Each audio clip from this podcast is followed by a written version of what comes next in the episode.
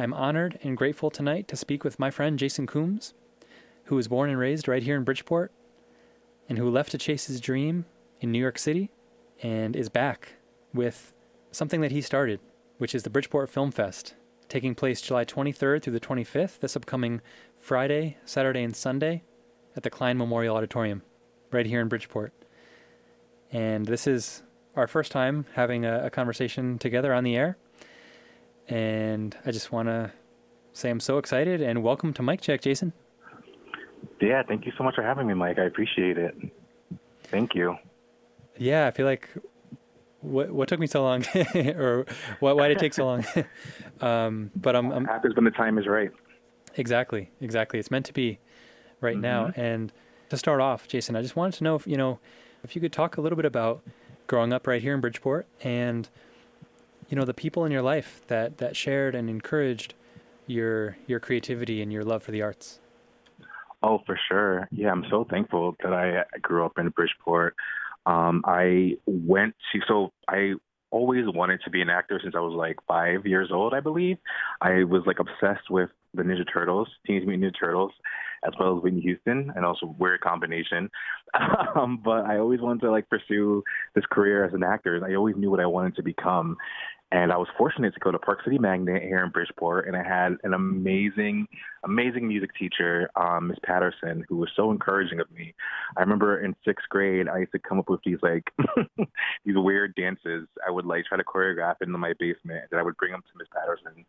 And like after school, I go bother her. Me and my best friend Sierra, we go bother Miss Patterson like every day, and I show her these dances, and they were horrible. I'm sure they were like so bad and so cheesy, but she was so encouraging, and I remember I had written this like musical version, like a hip hop musical version of Cinderella. And I was like, Miss Patterson, can you please let us do this for the spring musical? And she was like, I'll read it. I'll check it out. And of course it was horrible, right? I was 12 years old or whatever. I had no idea what I was doing, but she never dissuaded me from pursuing the arts, right? She always built me up, and even though we didn't get to do the musical that I wanted, she was so encouraging, so kind, and that really was such an influence on me. And then I was fortunate, when I got to high school, to go to the Regional Center for the Arts, which was in Bridgeport at the time, and that was like a mix of Bridgeport students and like kids from Stratford and Trumbull and Fairfield who all came together to do arts in the afternoon. And I eventually went to college to study theater as well, and then long story short, moved to New York, was doing that whole thing until the pandemic, and now I'm back here in Bridgeport. So I'm very, very happy and very excited to be here and speak to you about the festival. Thank you so much for sharing all that. And that, yeah, and that's a lot, right? Yeah, and my one of my best friends in high school was, her name is Danielle, and that was how you and I met, was when you and Danielle were peers and classmates at Housatonic, studying in the film program together, and then eventually WestConn, Western Connecticut State University. Yeah, and I love Danielle. Shout out to Danielle if she's listening. Definitely, and and that was so cool coming to see your productions, the theater program's productions, both at Housatonic and at WestConn. Yeah, and being able to just be there and realize all the hard work that went into everything that you guys were doing. Oh, so, for sure. I just wanted to also ask real quick if there was any specific other productions or projects, kind of again thinking about whether it was growing up or high school or in or in college, anything specific that comes to mind that you think of as transformative for you, or as like just something that has really stuck with you. Yeah, so when me and my friends had graduated from RCA, we, the summer before we all went off to college, I was like, we all got to do something, like we're all going away to our different places, and I had this knack for directing. I never directed anything before, but I always I'm a type A personality. I'm an Aquarius. So I'm very kind of take charge kind of person. And I was like, I want to direct something. So I found this play that was free online called Bang Bang You're Dead. It's a play about a school shooting, basically. And, like, I cast, like, all my friends. We would rehearse. We would rehearse on the weekends in the den of my house. We'd all get together in this little den, like, rehearse this play. We rehearsed all summer long. And then finally we performed the play. And let me just tell you, the rehearsals were a mess, you know. Like, my friends, I love them all to death. But we had no idea what I had no idea what I was doing. I never directed anything before.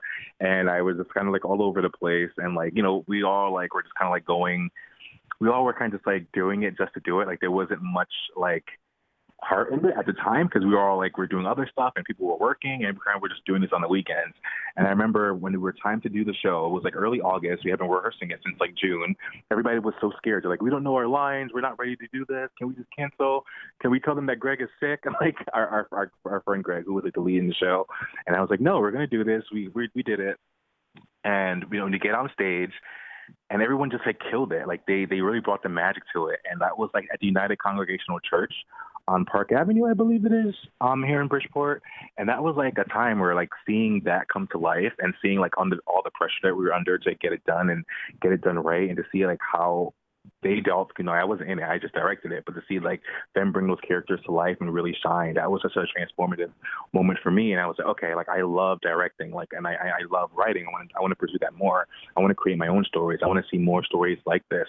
You know, the play was so important at the time, you know, 'cause it was about school shootings, which we've all known has just gotten worse and worse and worse over the years. But it was such an important, like, think piece about why those things happen and, like, how we can, you know, how can we solve that issue of school shootings, and to see how powerful that was and how the audience responded.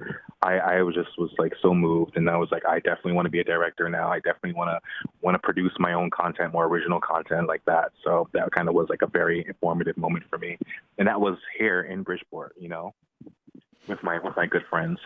That's so cool. Yeah. and that you know, like you said, of course, it's such a powerful subject matter. And, yeah.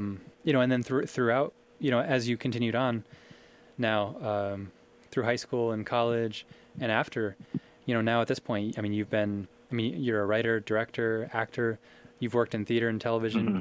You've created and starred in a web series, you've written and directed, which I was also involved in. It was a lot of fun. It's called Shaw.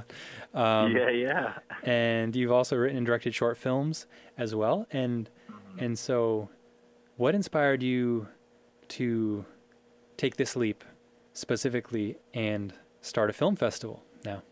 Yeah, it's funny because I was with my group of friends a couple of weeks ago, and we were looking at our old journals. And I had written in my journal back when I was 18 that I wanted to start a film festival. And I could see that, you know, being in my 30s now, like, and I was like, oh my gosh, it's a full circle moment that this is actually happening.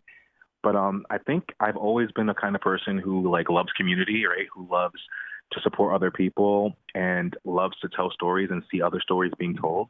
And I think film is such a powerful medium that, you know, you can have a film, right, and it can be about a certain group of people, but if the themes are strong enough and they're relatable, and anybody can relate to it, right? And it teaches you ways that you can open your mind about other groups of people. And I think, like you were saying in your intro, that Bridgeport gets a very negative reputation in the media. And, like, that wasn't the Bridgeport that I knew growing up, right? So I was hoping I can use art and culture as a tool to bring more positivity to the city and to actually have people from the city tell their own stories, right? And how do we get people to do that? You got to give them the tools. You got to give them opportunities to see themselves in art and on the big screen. So I was like, okay, I want to do a film festival. I want to be able to like not only just show really awesome films, but I want to give people who live here access to it, right? I want to bring people I know from New York to bring them here to talk about being filmmakers and how can the people here do that? How can they share their own stories and share their own narratives? And but that will in turn be able to change the narrative of Bridgeport, because I don't think Bridgeport is what we hear in the media is representative of everybody here. You know, I think that it gets a very negative reputation, and people here aren't given their voice, right, to tell their own stories and share their own experiences. So I think this film festival can be a little small way for that to happen, in my humble opinion. Absolutely. And you did, you know, so could you talk about now the journey and the process, which you, by the way, did all during COVID. So, I mean, I know that must have been extraordinarily difficult to undertake, you know. Yes, it was a lot more challenging than I thought it was going to be. Yeah, starting a film festival from scratch. And but yeah, can you talk about the journey and the process, and you know, and obviously the impact that you would say that the pandemic had on the work that you and the whole Bridgeport Film Fest team were working on? So I had this idea for a film fest. I was brewing, probably again from like really, really brewing in like 2018, 2019. And I originally wanted to start like a film program in Bridgeport. So I remember like the spring of 2019, I had came up to Bridgeport and I was like passing out flyers. I was like, I'm going to start like a little film program here. Like it goes along with the mission I had of like, you know, changing the narrative and inspiring people to tell their own stories. But of course, there's lots of, you know, a lot of hurdles such as like funding and whatnot. So that actually the film program did not happen, but I was able to meet with an organization called Groundwork Bridgeport, and the president of the company, Christina Smith, we hit it off really well. I love the work that Groundwork does in Bridgeport. They do a lot of revitalization of the city. You know, they do a lot of like planting trees in Seaside Park, cleaning up graffiti, doing a lot of stewardship. You know, like for example, they also, if someone is elderly and they can't like mow their own lawns, they help them in that way. So they're a great, wonderful organization that works with teenagers.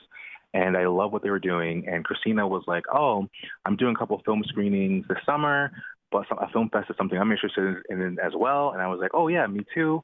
So it kind of was like this idea. I was like, okay, maybe we can do this together. And then when the pandemic hit in March 2020, I was unemployed, like a lot of people across New York and across the country.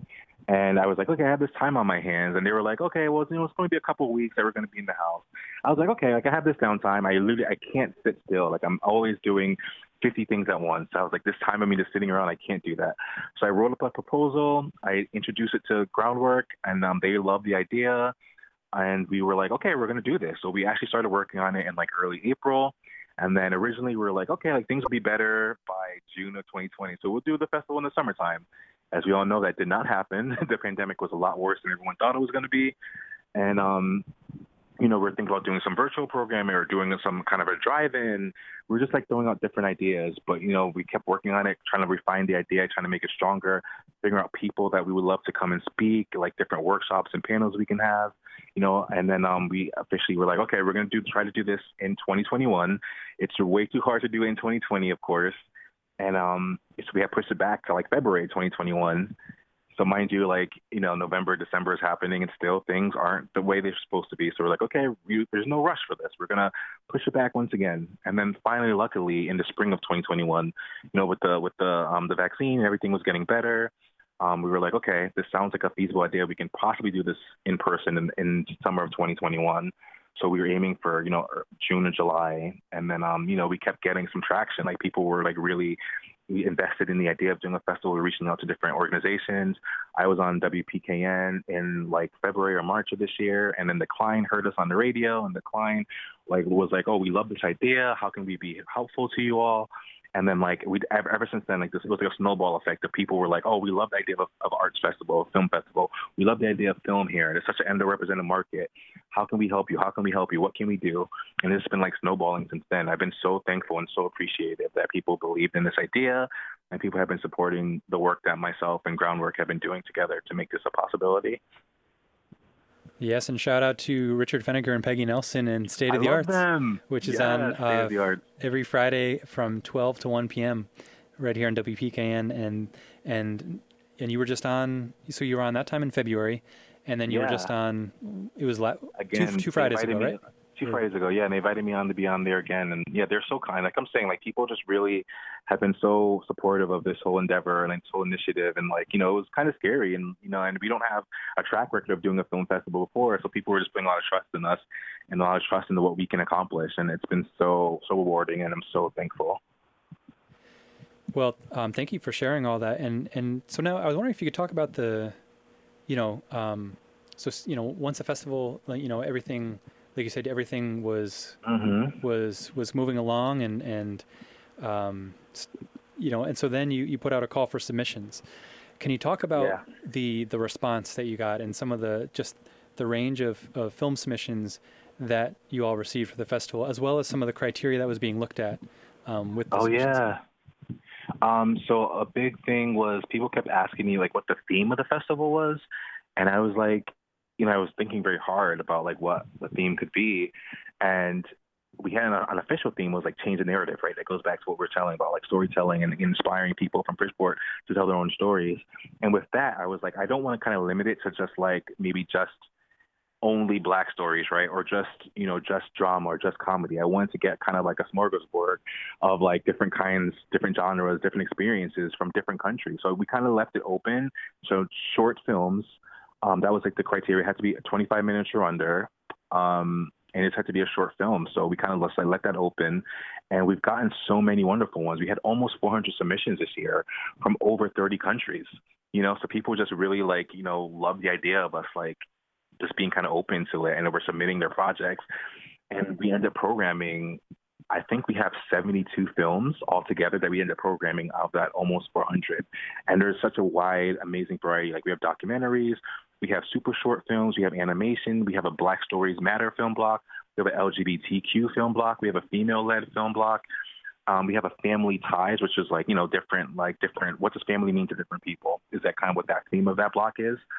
And that was like a big thing for me, is I wanted people just like come see these films and say, oh, wow, I love that. I can do something like that. Oh, hey, like this resonated with me. I can do something like that. I can make a documentary about my experience with my family, you know, because we have this one documentary called Jairo. It's about this this Hispanic young man who's like a little kid, you know, he's 7 years old, who's like a boxer. And it's about like how his family, it supports him, his dream of being a boxer. And I was like, that's such a cool story that I have no idea anything about like child boxing, right?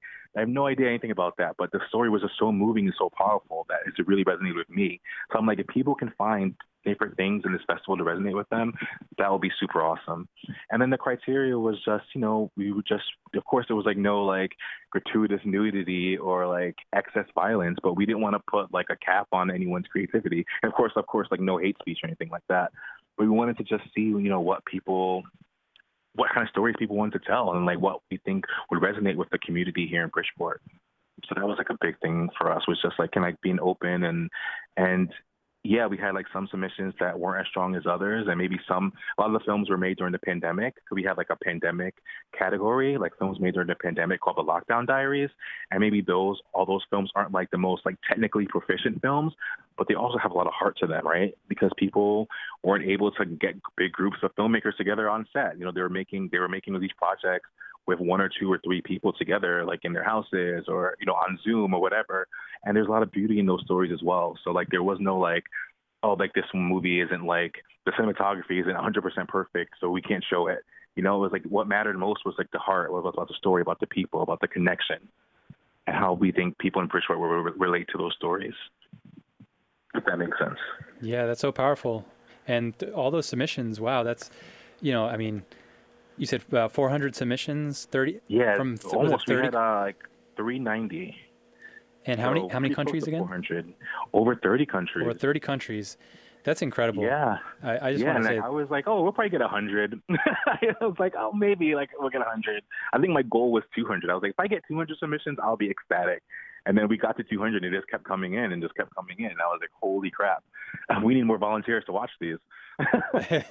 No, that's awesome. That's so cool. And that's just incredible. And I wanted to just also add, just to be transparent, that a film that I am involved in and was part of the collective that produced is going to be screening at the festival and is in the Family Ties category of short films. Yeah. And it's something that it's a piece that was basically made by it was made by myself, Jasmarie Melendez, John Kowalski, and Jordan Mendez, and it's about Jason Negron, who was murdered by Bridgeport police on May 9th, 2017, and the movement that his murder sparked, and all the work that the powerful work that his sister Jazz and her family and his friends and other folks in the community have been doing to still fight for justice for his life. And so that piece was went through the submission process and everything. And I know you had such a an incredible team, different committees and. Oh my gosh, Mike, we had. And I'm so fortunate. Like I could not have watched 400 films by myself. There's like no way. So we had at least 22 to 25 screeners you know, people who sat down and watched the films, and like every film got watched by 2 or 3 people, and they would rate it on a scale of 1 to 10. And, you know, like, of course, like I said, like, you know, some of the lockdown films, like, you know, they were a little bit more lenient with like with the ratings, because we're all about heart rate. People were making these during the pandemic, so a lot more lenient with those. But yeah, and then we had like a team of jurors, of 12 jurors, who end up like choosing our award nominees and award winners. So it's been this huge undertaking that, like, you know, I'm so fortunate and so happy that, you know, everybody has been so responsive. And I know people are saying it's, you know, Jason's festival, but it's like not just my festival. I had a whole amazing team of people who just really stepped up and been so supportive, and I'm so thankful for each and every one of them, because I literally could not have done this like alone at all. And then, you know, that speaks to just the nature of the arts, right? And the nature of any creative endeavor. I mean, maybe I guess there are some things that you could certainly, like, there's probably musicians that are just like soloists or do, you know, things like that. But I mean, honestly, you know, like everything requires a collective of people, or like just you know, doing things together, you know, and theater, you know, theater, film, you know, like I remember the first time I was working on a film set and being just so, or even like studying film in college, and like, you know, just finally like understanding, like, oh, so this is why like the credits are so long after films. Yeah, you're right. Because it's everybody has a role and has a specific, role to play, and it all comes together. So we have just a few minutes left, and I can't believe how fast time is flying already. I know, right? But I wanted to know if you could talk quickly about some of the workshops and other special events that you'll have taking place at the festival, in addition to the screenings of the submissions. Sure. Yeah, so we have so besides these wonderful short films you're going to see, we are playing 2 features. The first one is called Ancine, which is directed by Liz Ortega, and it's a documentary that challenges the perceptions of disability through the perspective of actress and wheelchair dancer Jamie Patrone. And we're super excited to have both Jamie and Liz are going to be there to give a talk back with audiences, and our moderator, Samantha Tuttolo. So we're so excited about that. And then we wanted to make sure that we're being accessible to our communities in multiple ways, right? And like, you know, Bridgeport has never had a film festival before. And even talking to people like my sister, and I'm telling her, or my mom, I'm telling them about my film festival, they're like, oh, like, when are we going to come see your play? And I'm like, it's not a play. It's not a play. It's a festival. So we wanted to make sure, like, we had some more mainstream things. So we're going to show Disney's Moana for free for audiences of all ages to come down as well. That's happening on Sunday. The Ancine documentary is happening on Saturday. We're having a cell phone filmmaking workshop. So we're so fortunate to live in a time where everybody has a phone, or mostly, I won't say everybody, but a lot of people have a smartphone where you can tell your own stories, right? You can create videos and TikToks and whatnot. So we're having a cell phone filmmaking workshop with a gentleman named Matthew Donovan, who's leading that on Saturday at 4 different times throughout the day. Check our website for those times. And then we have some cool panels. We're having a women in film and TV panel that's being moderated by Francesca Andre. And, you know, she's going to be leading this panel with a woman named Aiza Fatima, who is an actor and filmmaker, Jacqueline Blythe, Latrice Strong, actress Kristen Dodson, Makiba L. Ross, Sahar Aswaf, and Trish Clark from the Nutmeg Institute. They're all going to be talking about what it's like being a woman in a very male-dominated industry, and what are some of the changes that we can all make, right, to make film and TV and storytelling more accessible to women. So I'm very excited about that. And then we also have a Bridgeport Gives Back panel, which is going to be moderated by my good friend, Dr. Shannon Fairley-Pittman, who's leading a discussion with artists originally from Bridgeport who are coming back to Bridgeport to talk about being artists. So we have like Alana Coffin. She was on the national tour of Rent, the musical. We have Joelle Ramos, who's a touring actor. My friend, Lisa Miller-White, who runs a nonprofit theater in Philadelphia. T. Ashley, who is a local independent author, Edward Figueroa, Joel Roman, local actors and filmmakers here in Bridgeport, and myself will be on that panel as well. Because we want to show people, like, yes, like being an artist, being a creative person is not just a pipe dream, right? It's actually attainable. And I want to bring people back to come back and talk about their journeys as artists and how they made it and how they keep doing it, even through a pandemic and even through the struggles, right? They're still out here and they're still creating. So that was a big thing for me. And then the last one, if I have 30 more seconds. We're doing an indie filmmaking Connecticut and beyond panel. So if anybody who's ever interested in making a film, we have some really great panelists who are going to talk about their experiences making films in Connecticut and nearby, and like what are some of the things you should know about like getting locations and tax credits and casting, like all the questions you may have. You can bring them, ask these wonderful people, including Chris Ruggiero, Edward Figueroa, Edwin Escobar, Joel Woman, John Gray, Lisa Marie Tedesco, really cool local people who are killing it. And we're so happy to have each and every one of them on that panel as well. That's awesome. That's so exciting. And you also, there's going to be scholarships as well that you're doing, right? Yeah, so we're still raising money. We're trying to give away 5 scholarships. So if anyone is a student in Bridgeport who is going to be pursuing the arts in the fall or in the spring of next year, go to our website. We still have applications open. We're giving away $2,000 scholarships to people pursuing the arts. So it could be visual arts, it could be performing arts, it could be writing, creative writing, it could be filmmaking, any kind of arts. We want to give you some money to pursue your dream. So reach out to us, please. And then, so both for that, but also just generally for our listeners now, how can, whether it's the scholarships or just in general, how can our listeners learn more about the Bridgeport Film Fest and get tickets? Yeah. All the information about everything from tickets to panels to workshops and all the films are on our website at bridgeportfilmfest.org. So Bridgeport Film Fest, all one word, .org. And if I can say one more thing really quickly, Mike, if you can't make it in person, because it is still COVID time and we are taking it seriously still, there is a virtual workshops and virtual panels and virtual films that you can watch from the comfort of your own home if you can't make it in person. That's also on the website too. Awesome. Jason Coombs, Bridgeport native, my friend, and so much more, founder of the Bridgeport Film Fest. Thank you so much for being on Mic Check with me tonight. And thanks for having me. Thank you so much and hope you have a great night. Yes, I hope I see you all next weekend.